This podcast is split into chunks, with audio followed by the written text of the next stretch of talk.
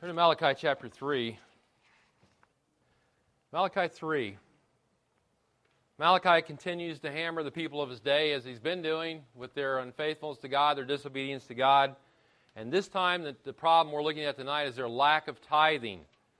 Now, that may not seem like a big problem to you, but as far as God was concerned, in his time, it was a big problem.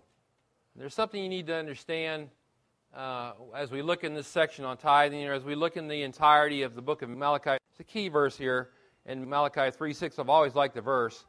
All these issues of disobedience by the people in different areas, they all pertain, they all relate to, uh, and they all show a misunderstanding of God's character.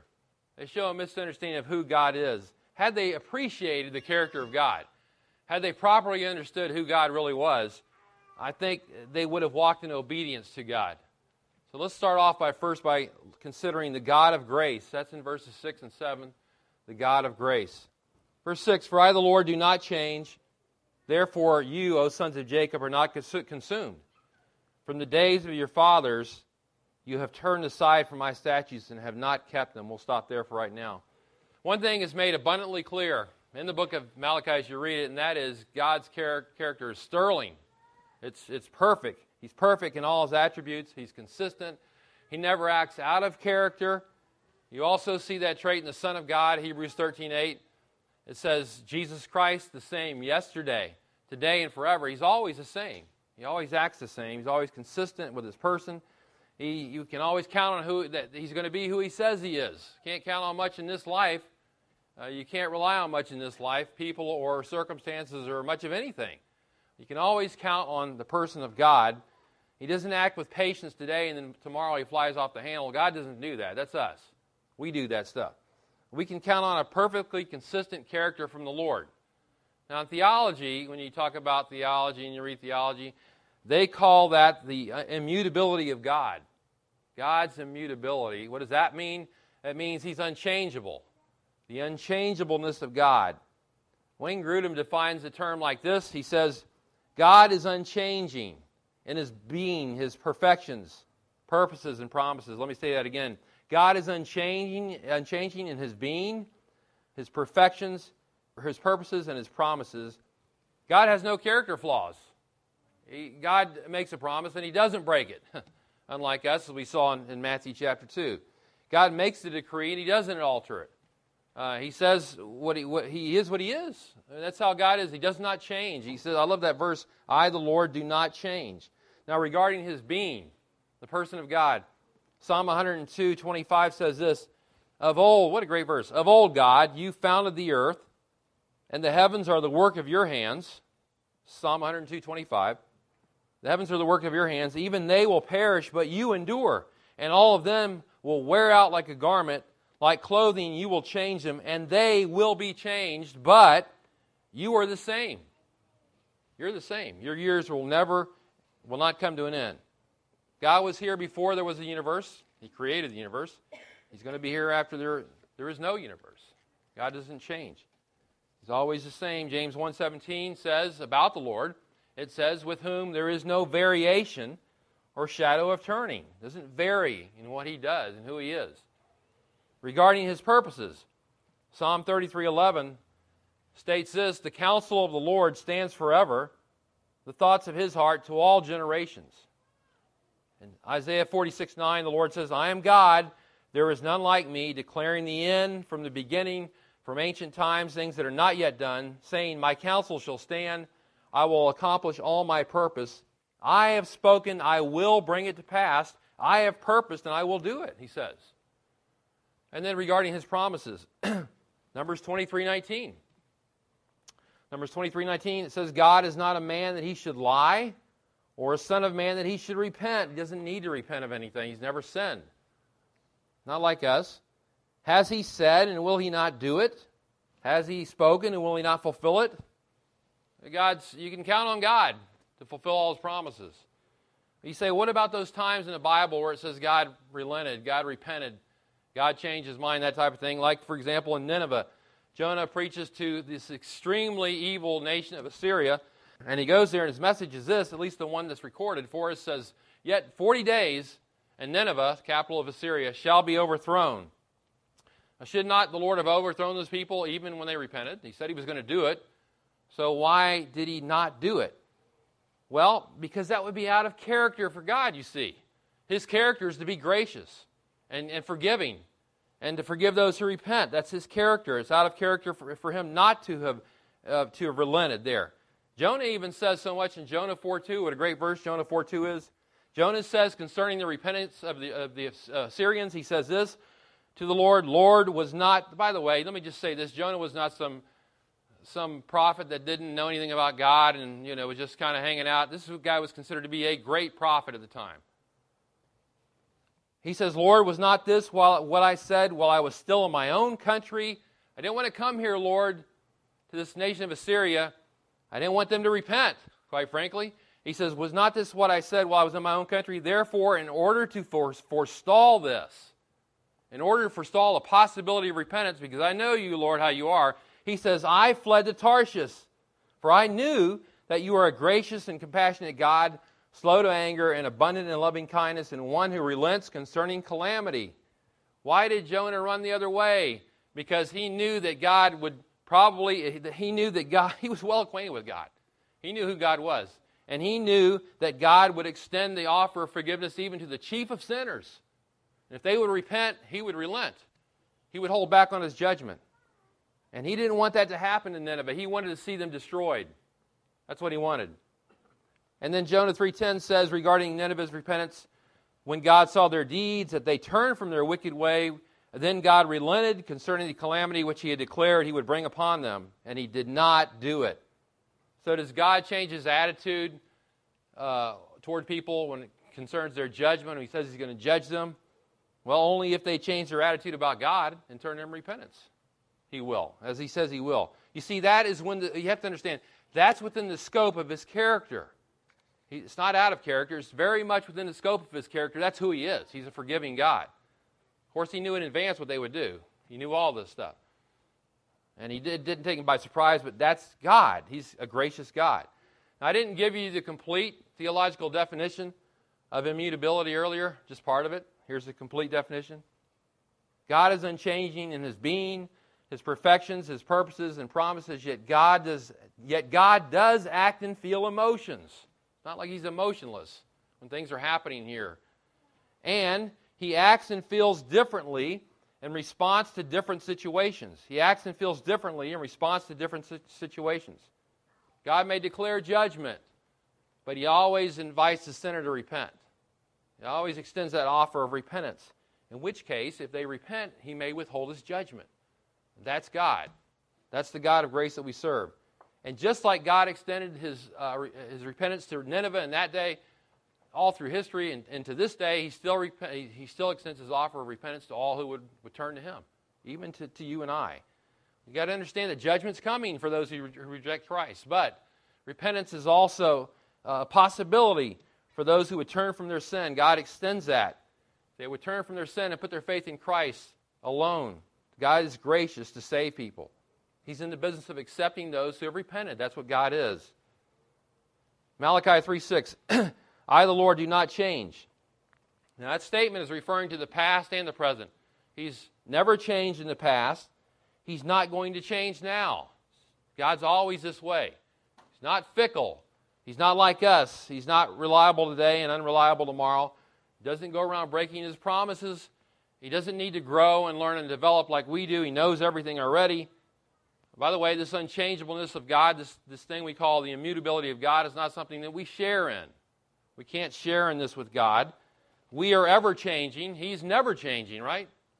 God never changes. We can't count on us. The attributes we can share in some small measure with God are things like love and mercy and, and patience. And God tells us to be this way. And yet we're still not going to, we're going to miss the mark by far. Now, why does the Lord say here at this point in Malachi that he does not change? I think the second half of that statement there uh, verse 6 and the first half of verse 7 will help us understand. He says, I, the Lord, do not change.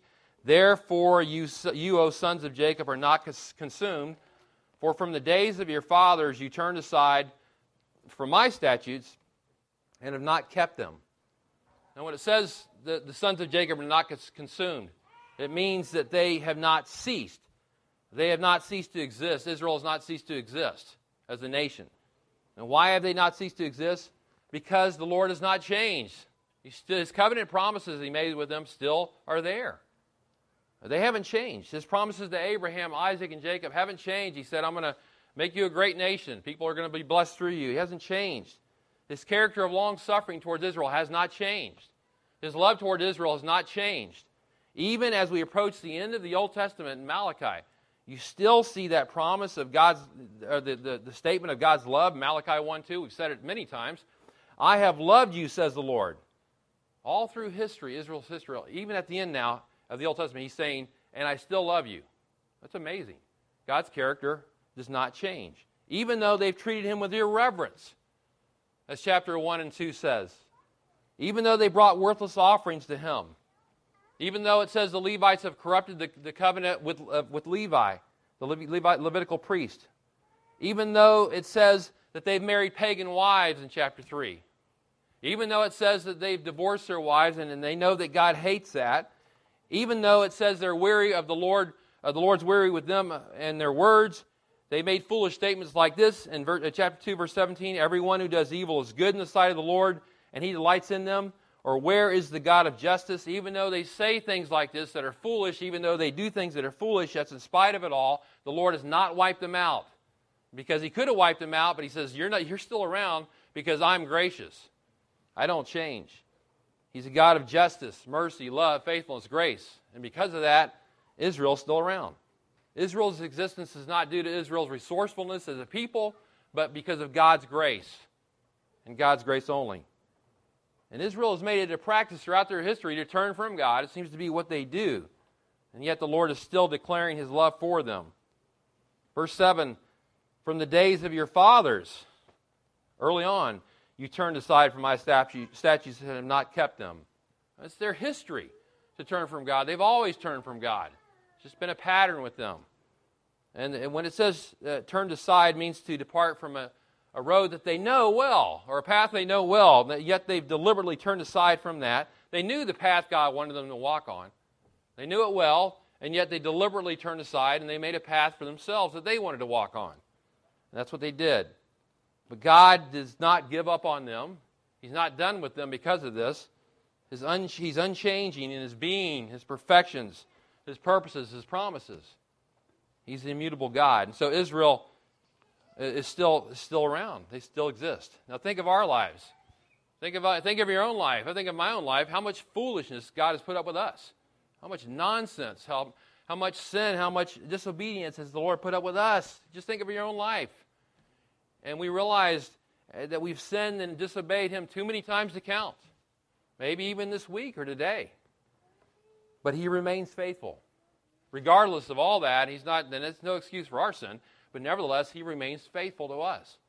His long suffering towards us is nothing short of amazing. amazing grace, right? So, what does He do with the people in Malachi's day? This God of grace, He calls them to repentance. Verse 7 Return to me, I will return to you says the Lord of hosts. It says, return. Return is, the, old, is a famous, it's, it's a well known Old Testament word to describe repentance. The prophets are always using this word, return to me, return to God. They use it again and again. Turn from your evil, turn to the Lord. It's either translated turn or return. You can do it either way. Again and again to express repentance.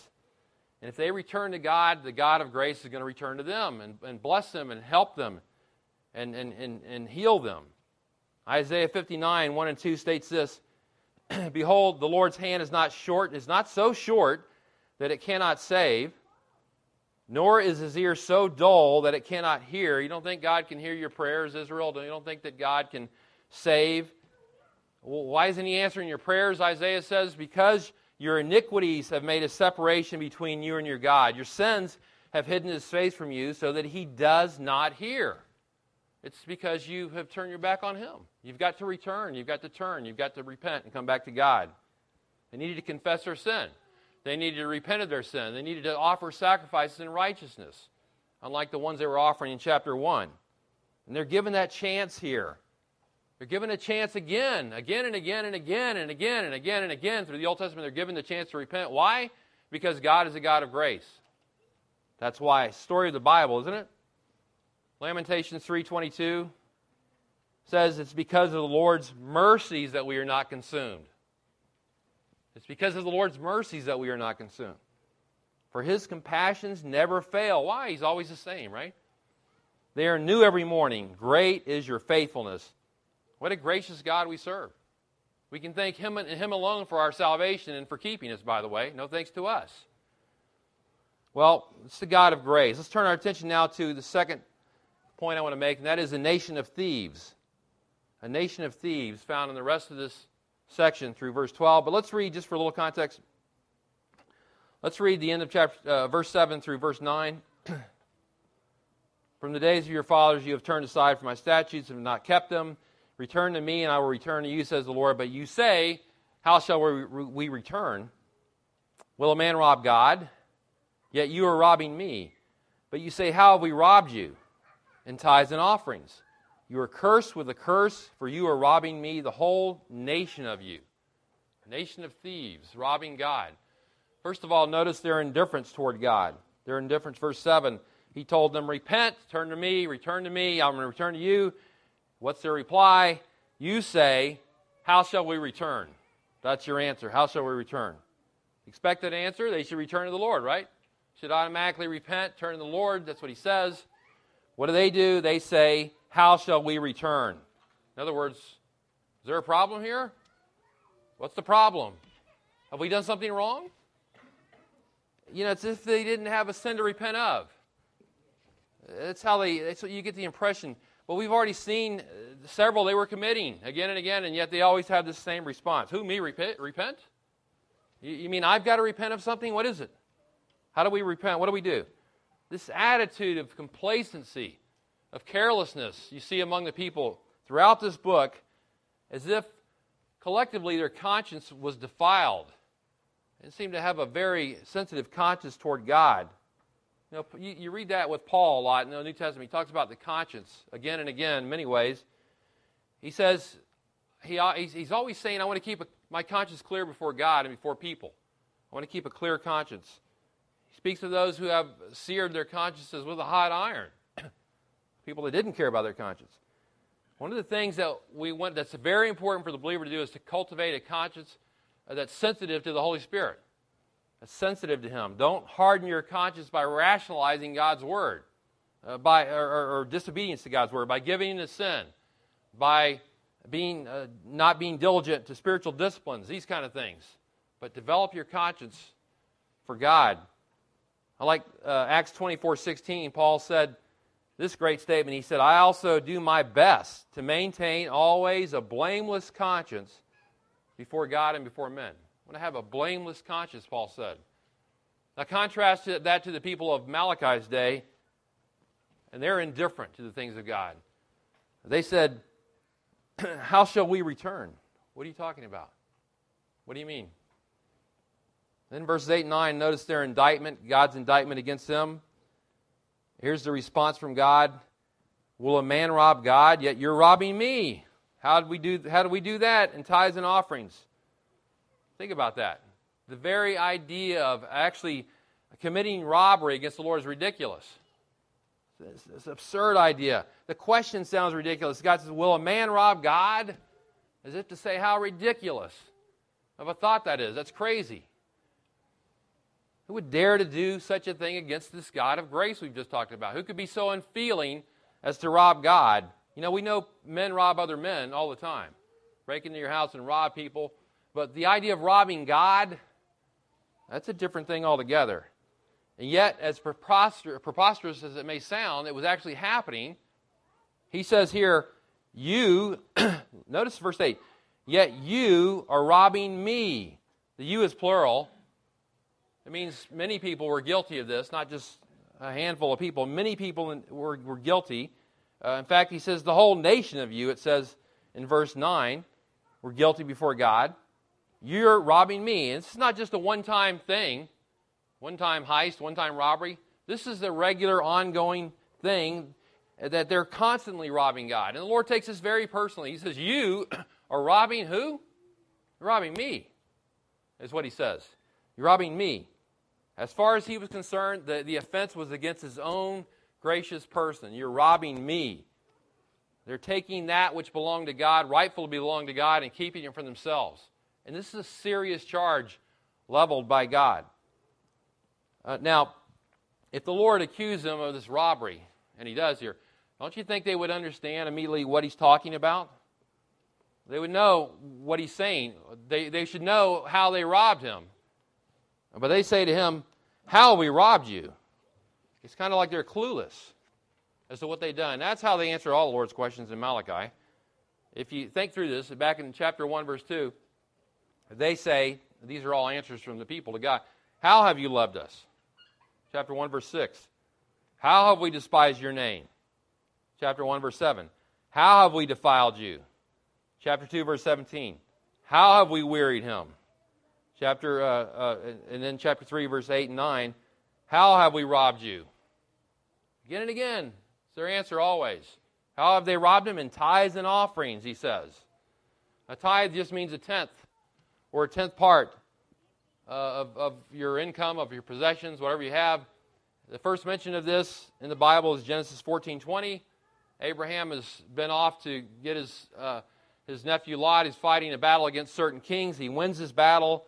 He's coming back, and he's met by a man named Melchizedek. It says, who we're not going to go into tonight. It says king of, king of Salem, priest of the Most High God. I'll let Mike go into that next sermon. But Melchizedek blesses Abraham, and what does it say about Abraham? He gave, gave him a tenth of all, right? First mention of, he gave him a tenth of all. Genesis 28 20, Jacob makes a vow on his journey, and he, he says, If the Lord will see through me through my journey, then of all that God give, gives me, I will return a tenth to him. He's going to give God his due, he feels like, and so he's going to give him a tenth, which is what they did back then. Those incidents happened prior to the law of Moses. But then the law was given. And Leviticus 27:30 says, "The tithe is holy to the Lord." It's holy to the Lord. It's, it's the Lord's. It belongs to Him. It's rightfully His. He should have it. We should give it to Him. And so Israel does not have an option. The nation of Israel never had an option as to whether they should tithe or not. It was an obligation. They were under obligation to tithe. They should have tithed. It's an obligation got, placed upon them by God, something they had to do. And that's spelled out in books like Leviticus and Numbers and Deuteronomy. Yearly tithe. But it wasn't just 10% of their income, is what you got to understand. There's a debate as to how this works out, but ultimately there were at least there was three tithes that they had to give, not just one. Wasn't 10%. Reminds me, by the way, reminds me of a situation I was in, in a long time ago in my life where I was at a church. Can't even begin to explain this to you. And we they taught tithing. We gave 10% of our income. And this ministry I was involved in said, now we need money for our ministry too in this church, and so we had to double tithe, he called it. Double tithe. I was going to school at the time, trying to pay my college bill. Now, you give 10% to the church and then 10% to this ministry. That's called double tithing, he said. Is that some kind of a scriptural concept somewhere? Uh, but anyway, we gave that. It was broke all the time as a result of that. And the Old Testament, is actually three tithes. There's a tithe given to the Levites to support them. We see we give money to support the Levites. Numbers 18:21 says, "To the sons of Levi, behold, God says, I have given all the tithe in Israel for an inheritance in return for their service which they performed." See, it was their pay. They served God. That's what they got paid. The service of the tent of meeting, um, and that's what. And so the, the tithe went to the, the, Levites. Okay, first of all, before I go on to the next tithe, uh, let me say this. You know, the Levites also had to tithe. They had to tithe too. No, Numbers 28, uh, I'm sorry, Numbers 18, 25 says this. Numbers 18, 25. Then the Lord spoke to Moses, saying, uh, You shall speak to the Levites and say to them, When you take from the sons of Israel the tithe which I have given you from them for your inheritance, then you shall present an offering from it to the Lord, a tithe of the tithe. Tithe of the tithe. And so I think, if I'm not mistaken, there's an organization that collects tithes from their particular denomination, and they give a, tithe, a tenth of that to somebody, missions or something like that, I think. But nevertheless, the Levites were to give a tithe of the tithe. They were to give 10% of what they got from the people. According to verse 28 of that same chapter, that tithe was to go to the priest. Even the Levites weren't exempt from tithing. They had to tithe too in the nation of Israel. And then there's a, a second tithe for the purpose of funding the religious festivals of Israel. They had their special days they had to fund. That's in Deuteronomy 14, 22 through 27. It's a rather long section. I'm not going to read that. You can read it if you want to. Do it later on. Deuteronomy 14, 22 to 27, and other verses as well. Tithe for religious festivals. And then thirdly, there was a tithe for the poor. Some people divide into part of the, the other tithe I just mentioned, the second tithe, but nevertheless, the third tithe for the poor. Deuteronomy 14, 28. At the end of every third year, you shall bring out all the tithe of your produce in that year, and shall deposit it in your town. The Levite, the alien, the orphan, the widow who are in your town shall come and eat and be satisfied. And so there was this tithe for the poor and the alien, the stranger, and so on and so forth, every third year. So there were, there were three tithes. Not only were there tithes, numerous tithes, there was offerings. Offerings included things like animal sacrifices and special voluntary gifts, like when they had to build the temple and people came and gave money for the in silver and gold and, and, and materials for the re- construction of the tabernacle, rather not temple, tabernacle, and later on the temple, and all these special voluntarily uh, voluntary offerings. So the nation of Israel was required to tithe and give offerings. You say, well, that's a lot. Um, but they weren't doing it. They weren't giving their tithes. They weren't giving their offerings, at least not like they should have. They weren't giving all of it, definitely.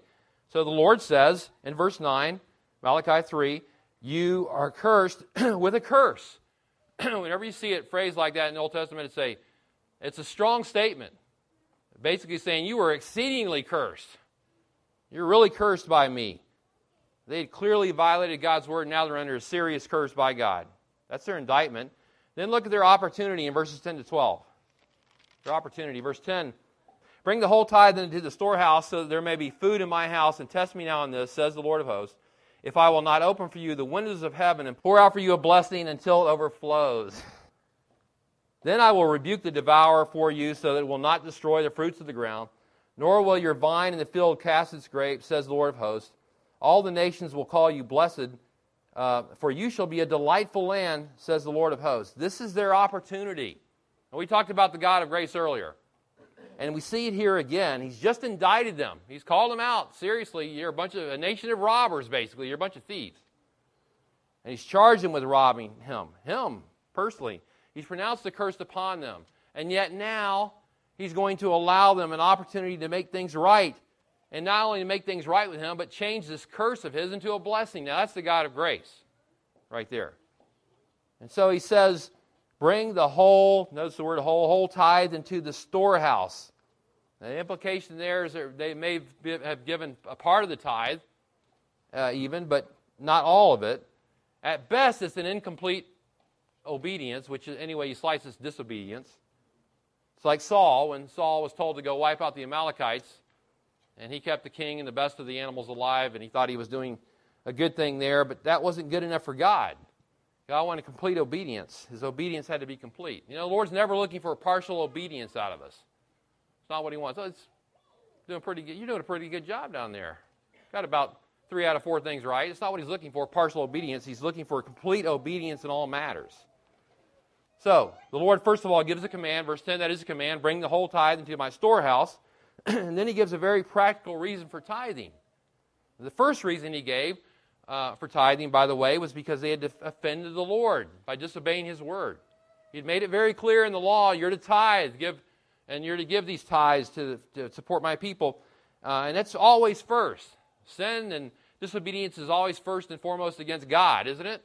It's always against Him first of all. David, when he sinned, went so far as to say, "Against you and you only have I sinned, O Lord, and done this evil in your sight," even though he had sinned against, other, uh, against others as well. So our sin should always be seen, first of all, in light of how it affects God. God has been offended.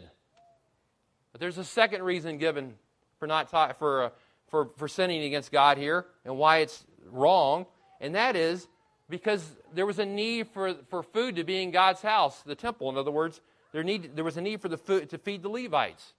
There was a need to, for food for the priest. There was a need to support the tithes and uh, the priests and the uh, Levites with tithing not to mention food for the stranger and the poor and so on. And by not tithing, they were sinning against God and they were sinning against their spiritual leadership. They were sinning against the nation. They were sinning against people. And all these, a very practical reason. You know, the Lord doesn't make a bunch of rules in in the Scripture uh, because that's what He likes to do. Everything the Lord says is for a reason in the Bible, His reason. But there's many practical reasons for why God does what He does. Did you know, in my opinion, the Bible is the most practical book on the planet in many ways. The Lord says, You're not taking care of my people. You're not meeting the needs of my people, so do something about it. Bring all the tithes into the storehouse. It's very practical. Now, what is the storehouse? He says, bring it into the storehouse. Now, I was growing up, as I said, I grew up in churches that said that we had to obey the uh, Old Testament admonition of tithing, in which their, in their reasoning was 10%. And in fact, I heard an entire sermon preached by someone who was very adamant about the whole situation. He preached on what he called storehouse tithing. Sermon he put in print, as a matter of fact, I remember. and he thought it was a very important sermon, one of the most important sermons he'd preached. And he said, What is the storehouse? Very plainly and obviously, the storehouse is the church because he was pushing tithing. And so he wasn't a, a, covenant guy or anything like that. It was just he was pushing tithing. So give to the church. We tithe to the church. Um, give 10% to the church. That's what it's saying. Now, it's based on Malachi 3.10, he said. Malachi 3.10 is saying, bring your tithes to the church. That's what he said. Only one problem with that reasoning. The storehouse is not the church in Malachi 3:10. The storehouse was a room within the temple complex that was for the purpose of storing animals and uh, crops and things that were given as a tithe to the people. That's all it was. It had nothing to do with the church at all. Nehemiah speaks about it. Nehemiah 13:12. He says, All Judah then brought the tithe of the grain wine and oil into the storehouses, not the churches. There was no churches back then. The storehouses. And that, by the way, in Nehemiah uh, fits in with this. That was after Nehemiah reprimanded them for not tithing. He says, bring the tithe into the storehouse. And same thing in Nehemiah 13. So they, the Lord says, bring the tithe into the storehouse. And then he offers us some amazing opportunity to people. He says, test me now in this, says the Lord of hosts, if I will not open for you the windows of heaven and pour you out a blessing until it overflows, or literally until there's no more room. There's not a, enough room to receive it. He says, Test me now in this. Now, when, I, when you first read that, if you're thinking through the scripture, you're thinking, wait a minute, the Lord says that we're not to put him to the test, right? When, when Satan tempted Christ in Matthew 4, he says, Look, he says, takes him up to the pinnacle of the temple. He says, Jump off. The angels are going to catch you uh, before you, you're not going to get hurt. He quotes scripture he says, and what does the Lord say to him? He said, You shall not put the Lord your God to the test. Don't test the Lord. In other words, we can't be foolish in how we live. We can't live foolhardy and foolish lives and, and do stupid things and expect the Lord to rescue us out of those things. That's tempting to God. Although I think there's a lot of people that do that. Live foolhardy and do foolish things and, and do a lot of things that are crazy and expect the Lord to rescue them. It's not going to happen like that. It's not what God wants. He says, Don't test me. But here, this test in Malachi 3 is, is, is from God. And it's a way to honor God. He's saying, Look, I want you people to test me. Now, this is grace. He could have just said, I'm done with you people. I'm tired of this. You guys always questioning me and disobeying me. I'm done with all of you. No, he, uh, he offers them this, this gracious opportunity. And if the people gave as they should, if, they, if you tithe as you should, he says, if you do what I, my word says and you obey me, I'm going to bless you. In other words, he says, I'm going to, I'm to open the, the windows of heaven, pour you out a blessing. In other words, I'm going to send rain. And your, your crop, crops are going to grow. And you're going to have abundant food. And look at verse 11. It says, The Lord will rebuke the devourer for you so that will not destroy the fruits of the ground. What's the devourer? The devourer is literally the eater or he that eats. Who do you think that is? It's referred to a lot of pests, not somebody in the room, by the way can refer to a lot of pests or insects, but it refers to a locust specifically. Locust. Verse 10 and 11 leads to believe that there was a drought taking place in Malachi's time, and that locusts were devouring the crops. And when locusts go to devour crops, it's, it's over with. They devour everything in sight. I read this. This is interesting. Listen to this. During a prolonged dry spell, the eggs of the locust, there was a dry spell going on here, the eggs of the locust remain, and they accumulate in the dry sand. Isn't this nice? They accumulate in the dry sand until the first rains. Then suddenly the locusts appear and devour everything they can to eat. Unbelievable. The locusts have always been a problem in history, and they're a problem in parts of the world today. But God says if you people will be obedient to me and give like I told you to give and support my people and my nation, I'm going to, I'm going to rebuke the devouring locusts. I'm going to destroy them so they will have no effect on the crops at all. I'm going to rebuke them. And then verse 11 goes on to say, Nor will your vine in the field cast its grapes. Cast is a word that means to be bereaved of children or to be childless. In other words, your grapes are going to bear fruit. They're not going to be fruitless. They're going to produce. If you will give, like I said, if you will tithe, like I said, if you will give your offerings, like I said, according to my word, I'm going to bless your crops and they're going to grow. It's going to be a great thing. And the blessings continue. Look at verse 12. All the nations will call you blessed. For you shall be a delightful land, says the Lord of hosts. The nations that formerly ridiculed Israel are going to be obliged to say, as they look upon Israel, wow, these people, this land is really blessed by God because God sends rain on them and the crops are growing in abundance and there's an absence of locusts. And back in that time, that's an amazing thing to have, to have happen. And they're going to be forced to call Israel blessed if they do this thing. They're cursed, but they can be blessed if they'll take the Lord up on this offer. And so the God of grace extends this offer to them. And that's what it says in these verses. Now, does this have anything to do with us today? is tithing for today. Yeah, I, I know that now. As I say this, I, am very aware of the fact that many pro- people here probably, as I did, grew up in churches that were taught to tithe. Uh, you were taught to give at least a tenth of your income, and as a matter of fact, by the way, this is true also. Uh, it's interesting to me that as you look at the giving, I know this because I'm the alleged treasurer, treasurer of this church. you probably didn't even know that, did you? Uh, it's just a figure. Uh, it's just a title. It doesn't mean anything at all. Um, but it's interesting to me that the people, the most serious givers in the church, normally, you know what they give? And I don't know this. I can't prove this. I, am pretty sure they give about ten percent. we can't get away from ten percent. Uh, just we, we grew up with this mindset. I know this, and, and and you know what? There's nothing wrong with giving ten percent.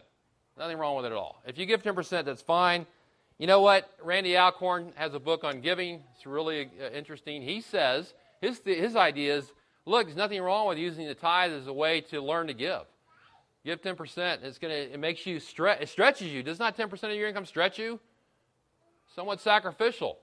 And it makes you go the extra mile a little bit. A, he says it's a way to teach people to give. I, I, can't, I mean, maybe it's a good idea. I don't, I don't know. He's not, he's not now endorsing or, or not endorsing tithing. I don't know, but he's saying it's a good a good standard to go by if you, if you want to learn to give. Okay, that's what Randy Alcorn says. And I think it's interesting. But think about this if everybody in the church gave 10%, everybody gave 10% of the income, can you think of the amazing things we could do financially? The missions we could, we could uh, mission work we could do uh, as far as giving towards missions. Uh, ministries of all kinds we could support in a far greater way if everybody gave 10%. Uh, but I'm not saying you should do that. Understand this that giving 10% or the tithe was a, an Old Testament concept geared for the nation of Israel. Understand that. Was, and there was more than one tithe. It's been, it's been likened into a form of taxation. It was a requirement for the nation of Israel. Israel lived under what they called a theocracy, a government under God. And this tithing supported the spiritual leadership of the nation. And, and, and so they were required to give it as somewhat of a form of tax. It was an obligation It was not a free will thing. I'm talking I'm not talking about free will offering right now when I say tithing. It was an obligation. They had to do it, and they weren't doing it. Now, there's some references in the New Testament to uh, the idea of tithing, but they all pertain to Israel. Now, people like today t- today like to talk about grace giving. Unfortunately, uh, that often means we're going to give less rather than more, because we're under the age of grace now, which is rather odd. Um, some people think that giving that grace giving means I can give less now because after all, I'm under the grace of God, or I don't have to give anything because after all, we live under the grace of God. Does that make any sense to anybody? Now, understand God owns everything. He owns all all of it. Whatever he has given you, whatever he's given you, whether it's little or much, he expects you to be a wise steward over that. That is God's requirement for all believers. And I don't think it's unreasonable to assume that the Lord wants all believers to give a at least a portion of their income, whatever that portion might be. Now, how does the New Testament inform our giving? Let me give you some ways tonight uh, by way of application concerning giving. How does the New Testament inform our giving? Here's some ways, it's not exhaustive. Number one, all believers should seek to give of their income. I just said that, didn't I? All believers should seek to give of their income. You know, there's certain cases where a person loses their job. I understand all these things.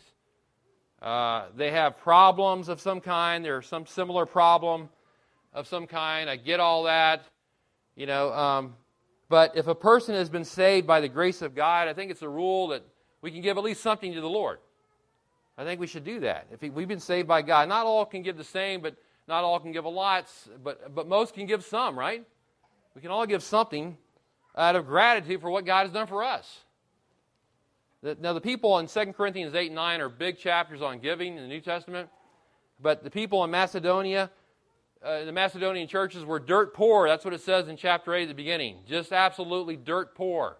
And yet they wanted to give. Listen to 2 Corinthians 8 2. It talks about the Macedonian churches. It says their deep poverty. Deep poverty?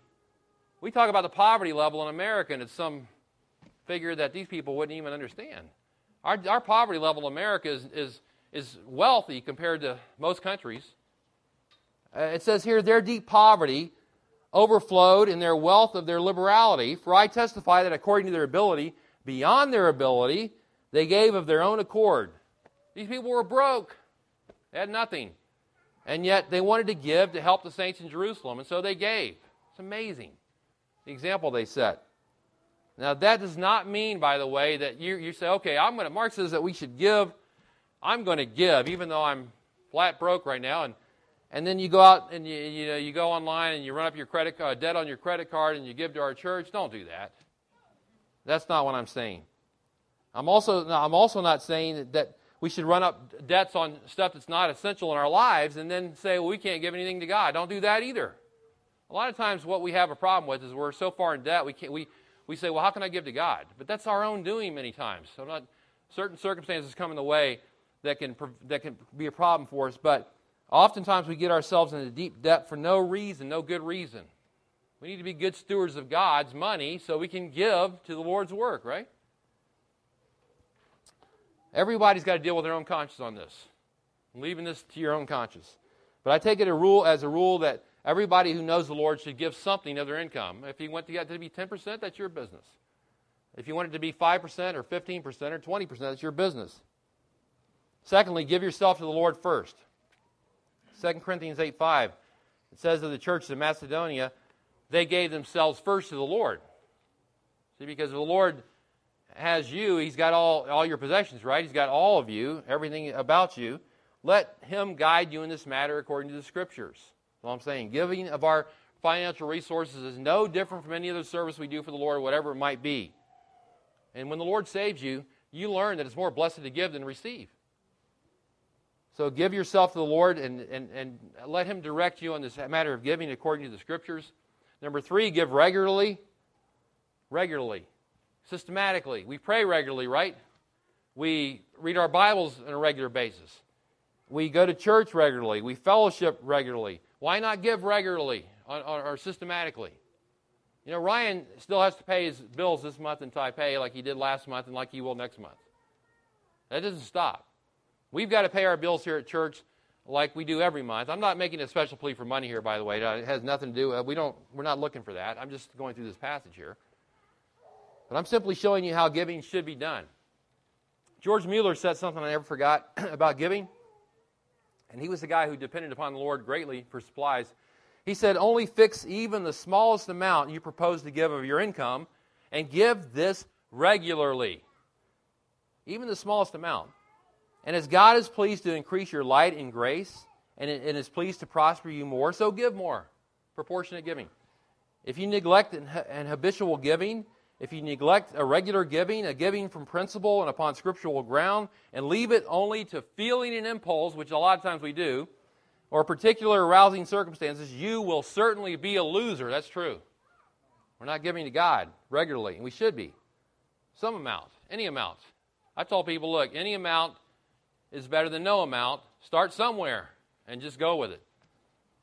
Number four, give joyfully. 2 Corinthians 9 7. Each one, was, each one must give as he has purposed in his heart, not grudgingly or under compulsion, for God loves a cheerful giver.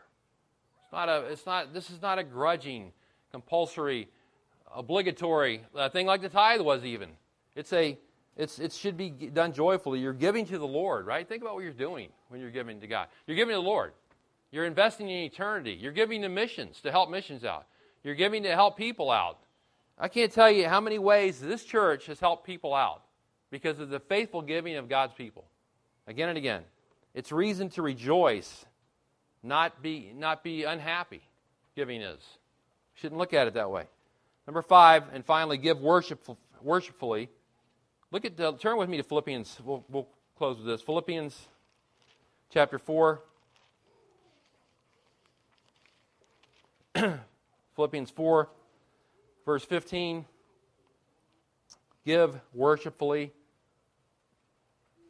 Paul said to the Philippian believers here in, in Philippians 4:15, "You yourselves also know, Philippians, that at the first preaching of the gospel after I left Macedonia, no church shared with me in the matter of giving and receiving, but you alone. For even in Thessalonica you sent a gift more than once for my needs. Not that I seek the gift itself, but I seek for the profit which increases to your account. But I have received everything in full and have an abundance. I am amply supplied, having received from Epaphroditus what you have sent. And Paul says, I consider that to be a fragrant aroma an acceptable sacrifice, well pleasing to God. That's how God. That's how Paul looked upon this giving uh, of, these uh, believers in Philippi. He thought it was an act of worship to God, something that God was pleased with, and he references this Old Testament idea of, of a sacrifice. Even this is an acceptable sacrifice, well pleasing to God when you give. Never look upon giving as just paying another bill. Don't look at it. Oh, I'm going to go online and give now because I got my bills here in front of me. I pay the house bill, car bill, electric bill, church bill. That's not how we should look at that. This is an act of worship, giving to God. It's an act of worship. You're worshiping the Lord when, you, when you're giving to Him. Now, these are just some thoughts on giving. I think they please the Lord, though. I think they're in line with Scripture. It's not meant to be an exhaustive list, but hopefully it can help somebody here tonight to be a good steward for the Lord. All of us need to think about this and how, and every believer Every believer, each believer, must decide for himself or herself how these things are going to be worked out in their life. But our, ultimately, our goal should be to honor the Lord in, in our giving. Let's pray. Lord, we are grateful tonight again for your word. We just pray we would, uh, we see how you worked in Old Testament. We see how you worked in the New Testament, Lord. We pray we would be those who, uh, Lord, be, that we would give you our t- entire lives, which means that we give you all that we have, which means that we're stewards of all you give us and that we're to give to you that which you want us to give so we can support your work, your church, your people, Lord, in many ways. We pray we'd have a heart of giving and not a selfish heart, knowing that it's more blessed to give than to receive. Pray all this in Christ's name. Amen.